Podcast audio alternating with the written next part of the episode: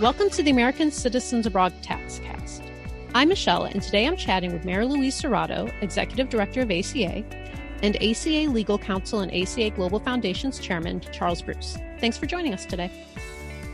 Good to be here. Thanks, Michelle. ACA Global Foundation has just completed a significant research study in support of residence based taxation, also known as RBT. Could you give us a summary of the project? This project really focuses on the numbers surrounding RBT. ACA and District Economics Group dove into these numbers and laid out all the essential data and information. Really, the numbers surrounding the subject how many Americans abroad are there? Where are they? What is their uh, levels of income? What would be the effect of switching over to residency based taxation? So that is the gist of it. How does this research help with ACA's advocacy for RBT? The research really helps us because it gives us good numbers on the community. Many of us see posted here and there that there are 8 million Americans overseas, 9 million Americans overseas, a lot of different numbers flying around about how many are filing taxes. We hear things like Americans overseas are super wealthy. And what this DEG research study does is that it really brings all those numbers into focus. It gives us a good snapshot of the size of the community. And as Charles mentioned before, where Americans overseas are sitting, where they're living, the wealth distribution, how much income they're earning, how many people are filing taxes from overseas, how many people are not filing. And that number is also really interesting because it helps us understand some of the things that are going on in the community, a lot of that having to do with people unaware of their filing obligation or misunderstanding certain tools in the tax code. This DEG study really gives the offices up on Capitol Hill a really focused view of the community. And I think, Charles, if I'm not mistaken, it's one of the few studies that's out there that really gives this kind of information or has collected this kind of statistically accurate information. That's right. In fact, in some of the recent uh, hearings, including hearings on the Senate side, it was surprising that so little good information about the population of Americans overseas, how little good information there is out there. So it's a really filling a void.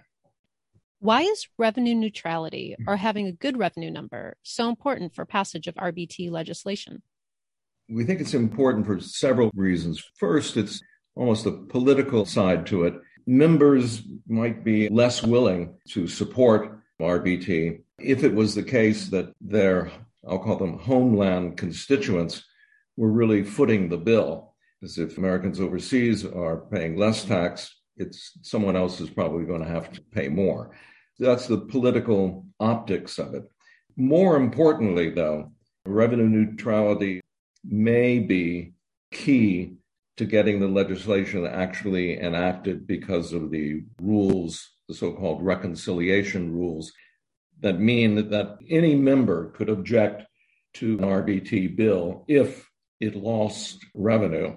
Now, people try to sometimes can get around that if their proposal includes rules that also pick up income. So if you have a bill that's going to lose a billion dollars, if you throw in some provisions that actually pick up a billion dollars, then you can avoid the problems with the reconciliation rules. The problem with that, of course, is if you're going to pick up revenue, that means somebody's going to pay that revenue and you're going to make enemies very quickly. We think that revenue neutrality is really key.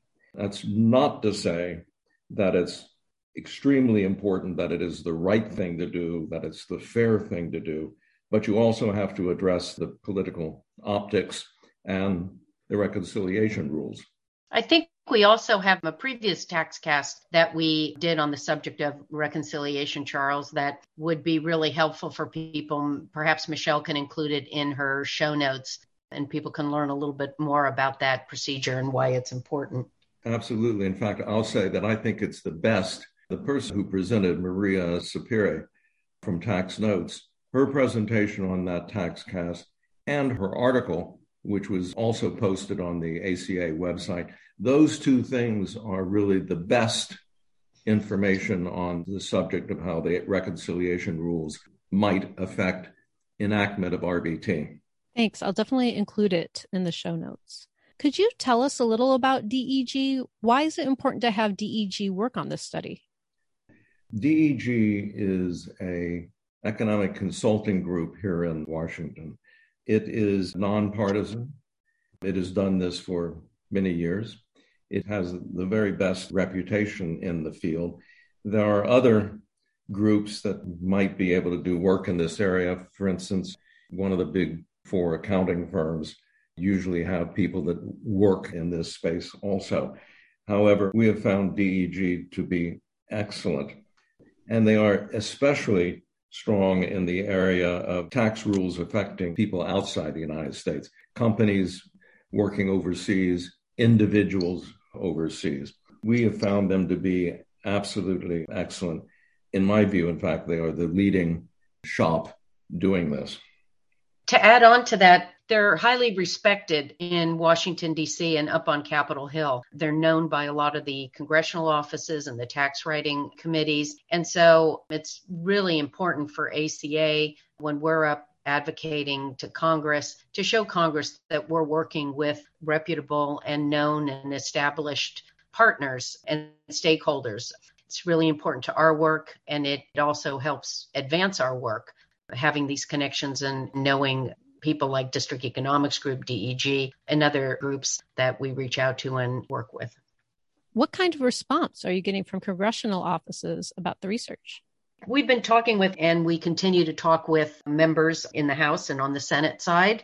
As many of you know, ACA has a long, long history up on Capitol Hill. Many of these offices know us very well. When we walk through the door, they recognize either Charles or myself. We're also up on Capitol Hill knocking on new doors and new offices that are coming to us through our write in campaigns. If those of you who are listening aren't familiar with the ACA write in campaigns in support of residence based taxation and in support of a call for hearings, That's definitely something you should take a look at. We're getting a lot of names of new offices and bringing them in the fold. So we have been into a lot of these offices back in 2017 when we did our first round of research with District Economics Group. So many of these offices are very eager to have us back in to take a look at this follow up study. So we're getting very good interest and engagement from offices up on Capitol Hill. I'll just chime in that in a way, the community, people concerned uh, working on tax legislation, and particularly so called international tax legislation, there might be on Capitol Hill with committee staff and other staffs like Joint Committee on Taxation, Congressional Budget Office, there might be mm, 150 or so people who are uh, really concerned with that. It's not a limitless number of people. And we have been working with those people for several years and have established ourselves. Funny phenomenon is we might have first met them when they were working with Congressman so and so. And then people change jobs. We might run into them again at Treasury Department or over at the IRS. It's really useful to be a continuing presence. Why is getting this data in the hands of the Joint Committee on Taxation, U.S. Treasury, and the IRS important? Isn't it congressional offices who need to hear about this study? The members of Congress really are the decision makers. I found that most of these people are pretty self operative. They know the subject themselves. They've probably worked on it again and again. The members themselves are pretty knowledgeable. However, they are helped by various staff. Some of the staff is in their office It might be a legislative counsel or something like that, or it might be a legislative counsel that also does work with the finance committee or the House Ways and Means committee. And those committees, the two tax writing committees, they have staff who are very good and very experienced, and they help the members and the members' office staff get into the subject. On top of that, some of the real super expert people are with the Joint Committee on Taxation itself also over on the Congressional Budget Office. When members can look to various staff people, their own, the committee staffs, or the staff of the Joint Committee, to dig into the detail and to help them see things, develop some insights into the subject. Now the, the member gets comfortable in going ahead with legislation. Members really don't want to legislate in the dark. They don't want to be surprised after they go forward with legislation and somebody comes back to them and says that was really not a good idea. So they want to have good staff work. And it's very important for us to work not only with the members, but also with their staffs. ACA has estimated that the community of non military U.S. citizens living and working abroad is about 4 million. That is about 5 million less than what the U.S. State Department estimates. Why is this? ACA has gone back and we've filed numerous Freedom of Information Act requests to try to understand some of the figures that are out there, in particular, the figure out of the US State Department. As I mentioned previously, really, no one has a clear line of sight into this, with the exception, I believe, of ACA and our work with District Economics Group and this second round of research that refined our first round. So we've been able to go into publicly available data and match things up and take a look. And we've been able to, or DEG actually, out of that exercise has been able to get closer to this figure that we think is representative of the community, which is about 4 million. Why are there discrepancies? Until we really know the methodology of the State Department and some of the other figures out there, it's really hard to say.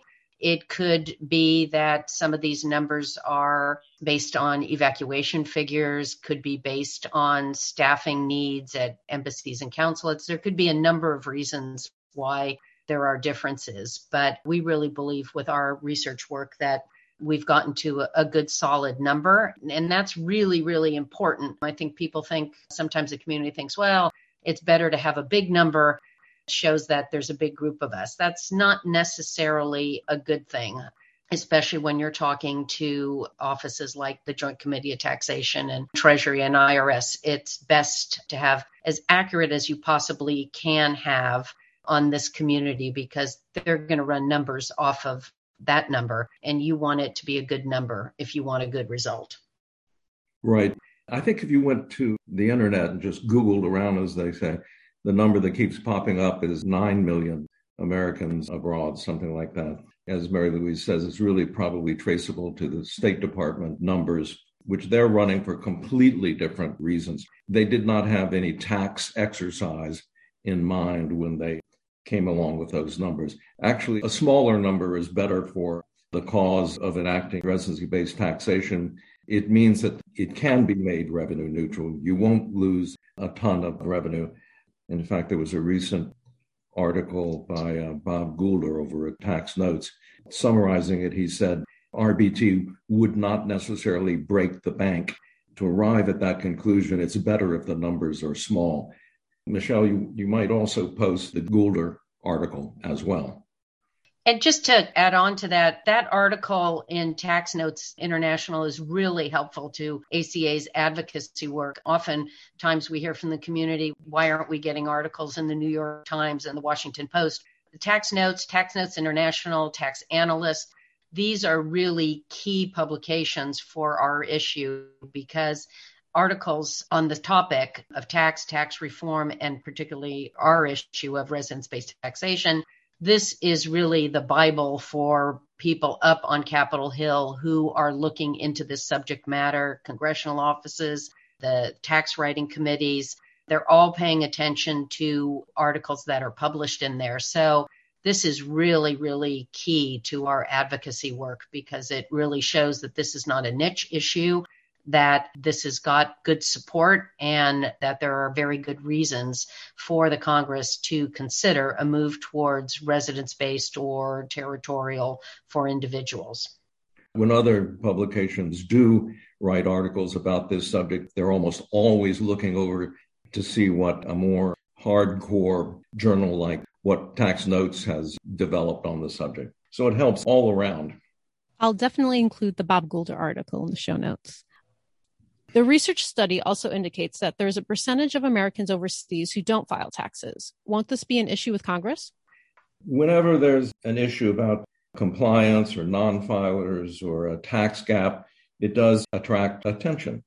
However, the numbers showing people who are not filing returns, there are a number of reasons for it. It is not the case that those people are all tax cheats of some type. There are a number of explanations for what's going on. The IRS is interested in this subject, Congress is interested in the subject, and they are all right now uh, digging into it more deeply. Everyone wants to make sure that those people who are out of compliance are not tax cheats, and everyone pays close attention to this. There's been a good deal of confusion about the filing requirement. Americans overseas are not really sure about what the requirement is. One confusing thing is they realize that there's a significant exclusion, foreign earned income exclusion. They see that, they look down and say, well, gosh, I'm totally covered by that exclusion. I don't need to file. That's not correct, but it's understandable that they are misreading the situation. And also, I think it's a problem with Americans overseas. Their neighbors there, who might not be American citizens, but come from a different jurisdiction, that other jurisdiction doesn't require them to file. If, if you're in the UK, you came there from France, you might not have a continuing filing requirement in France because of the way their territorial system works. So they look over to their neighbors. They're not worried about this lingering tax liability. And so they quite understandably think, well, I don't have a continuing US filing requirement. So there are good reasons for that number of missing in action, people not showing up tax returns. There may be some problem with noncompliance, but actually it's probably not any larger than the noncompliance percentage in the US with people who are just not filing. A great statistic from the study indicates that U.S. citizens living and working overseas are not significantly more wealthy than their U.S. counterparts. Could you talk more about that? Yeah, happily. The research and work that District Economics Group did on this subject indicates that Americans overseas are not wildly wealthier than Americans living domestically. And where there is a divergence, it's pretty much in places where the cost of living is quite high and there's no surprises. You'll see countries like Switzerland, the UK, in particular London, Hong Kong, Singapore. These are the places where you will see that Americans sitting in those jurisdictions will have higher income levels than domestic Americans, but that's completely related to where it is that they're living. So it's a good statistic for us because it does show on the other end that Americans overseas, it dispels this idea that we're all very wealthy. It really shows that across the board, we're pretty much like Americans living domestically. ACA continues to keep pressure on Congress to hold hearings on the tax compliance issues of U.S. citizens living and working overseas. Why is this so important to the legislative process? It is absolutely the case that Americans overseas face enormous obstacles in reporting and paying tax properly. This is not widely understood, and it'd be very important for that subject to be laid in front of Congress. The difficulties, the issues of, frankly, fairness, all of that needs to be put on the table. We really think that it's a necessary step in getting RBT enacted. Throughout social media, there's a lot of frustration by US citizens overseas in regards to the tax issue. It seems like there are different groups selling different products. Why is it important for the community to get behind ACA's efforts? Well, it's important for the entire community to get behind the effort.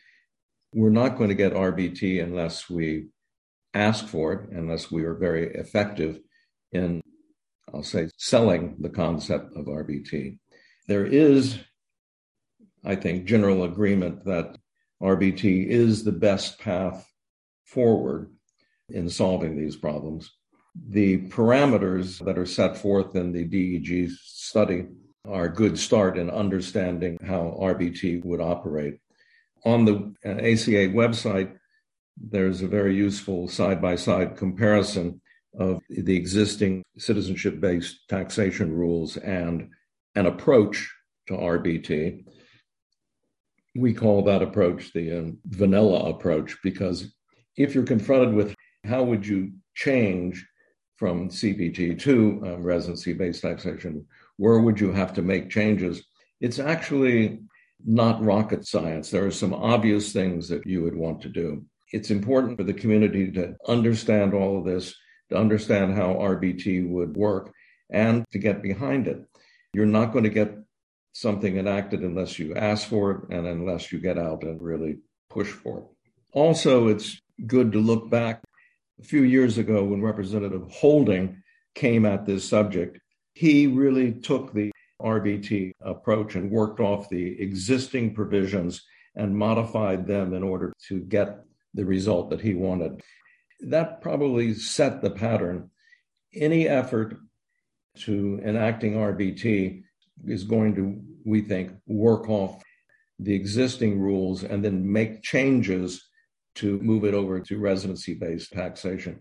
A lot of the provisions, a lot of the so called legislative tissue is already there in the code. It applies to the non resident alien individuals, the French individual, the Spanish individual, how they are taxed by the US. They are taxed by the US only on their US source income, not on their foreign income.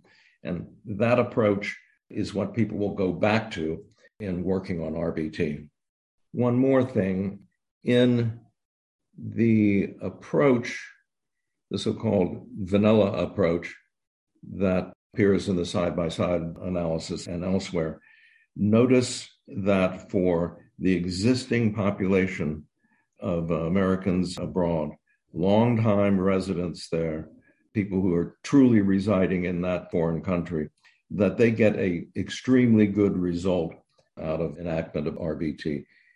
No longer taxed on foreign source income. There would be no transition tax or anything approaching an exit tax. There wouldn't even be a user fee applied to them. It could be that they would automatically become qualified for residency based taxation. It is a very good result for that population going back to the 4 million Americans overseas. A large percentage of them would automatically become qualified for RBT. ACA has write in campaigns supporting the call for hearings, and you also have write in campaigns in support of Congresswoman Maloney's two bills and Congressman Beyer's bill. These bills are not RBT legislation and only address some of the issues. Isn't it counterproductive to call for support of these bills and not a full on RBT bill? The importance of having bills in Congress, we can see this with going back to Congressman Holding's original bill for residence based taxation. It really broke the ice and it really started the conversation. And it got those important offices that we were talking about before the Joint Committee of Taxation and House Legislative Counsel. It got them thinking about this subject matter and working on it. And it put that on the table, so to speak.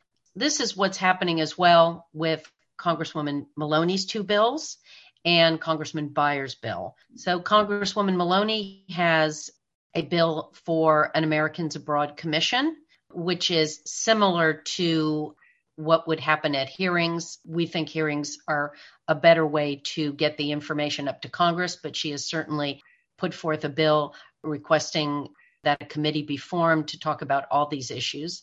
And the Americans Abroad Financial Access Act, which is a safe harbor or a same country exemption which is a concept that ACA as well has put forth. And that's for FATCA reporting. And it would take out of FATCA reporting bank accounts in the country where an American is legitimately resident, and those accounts are considered local and not offshore. Congressman Beyer's bill is the Americans Abroad Tax Simplification Act. I might have gotten some of the, the actual wording on those bills incorrect, but hopefully I've gotten close. And his bill actually is a simplification for certain individuals filing at a certain income and asset level. As you noted, Michelle, they're not RBT legislation, but what it does do and what support of those bills, along with supporting ACA's call for hearings, does is that it shows Congress that there are other bills being considered and that this is a topic that needs to be addressed, that there are clearly problems out there. So it really does help support our efforts for hearings. It tells Congress, hey, we see this coming from different congressional offices. We're hearing from the tax writing committees and from other joint committee of taxation or perhaps US Treasury.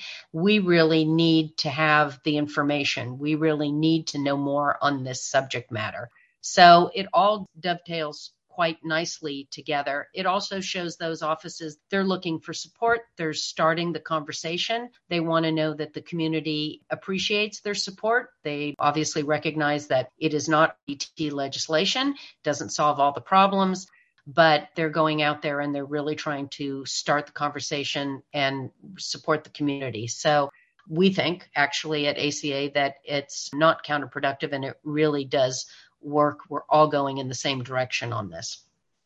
Won't you get pushback from the tax and investment community as the current tax policy is a big part of their business? I don't think that they will. They will see this as something that they can actually contribute to, that they'll be busy advising people how to take advantage of RBT. It will not put them out of business.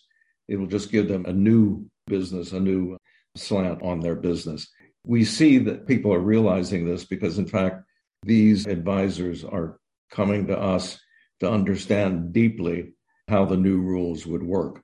They're not going to be put out of business. So, what can professionals in the tax and investment industry do to support ACA's efforts? First and foremost, they can dig into the subject and understand exactly how it would work. And they can support the move to RBT. And in fact, I think I'm right about this. There's a coalition of uh, supporters of RBT. And if you look at that coalition, there are several members who are tax preparation groups and other advisory groups, investment advisors. They have become involved and they are, in fact, we know, pushing for enactment of RBT. And lastly, what can the community of overseas taxpayers do to help?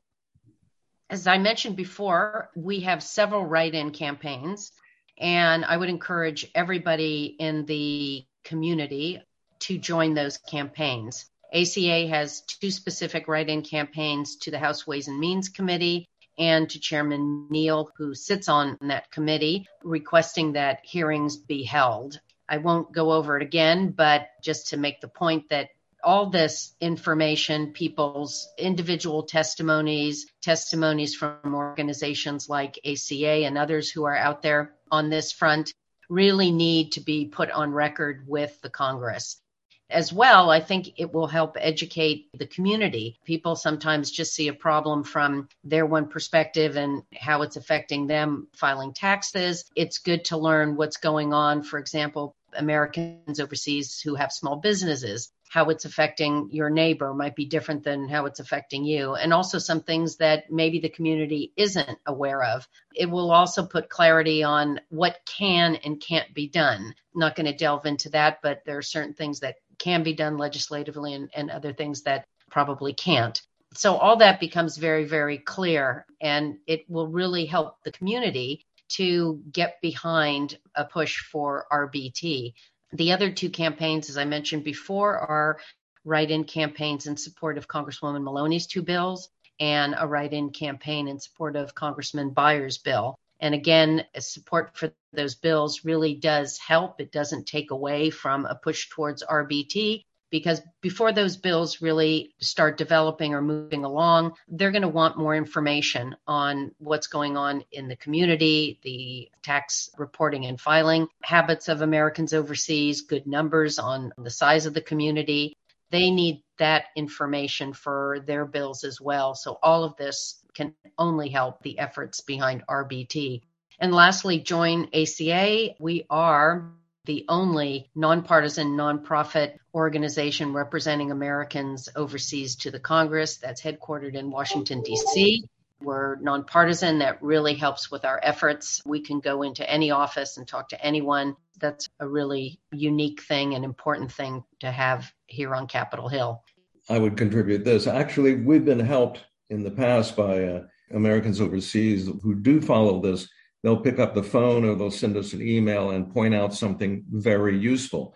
It is not necessarily the case that we know everything or we're seeing every detail. We have been truly helped on several occasions by people coming forward and pointing things out to us. So get involved, push for the hearings, and if you see something you think we need to know, let us know. Come to us.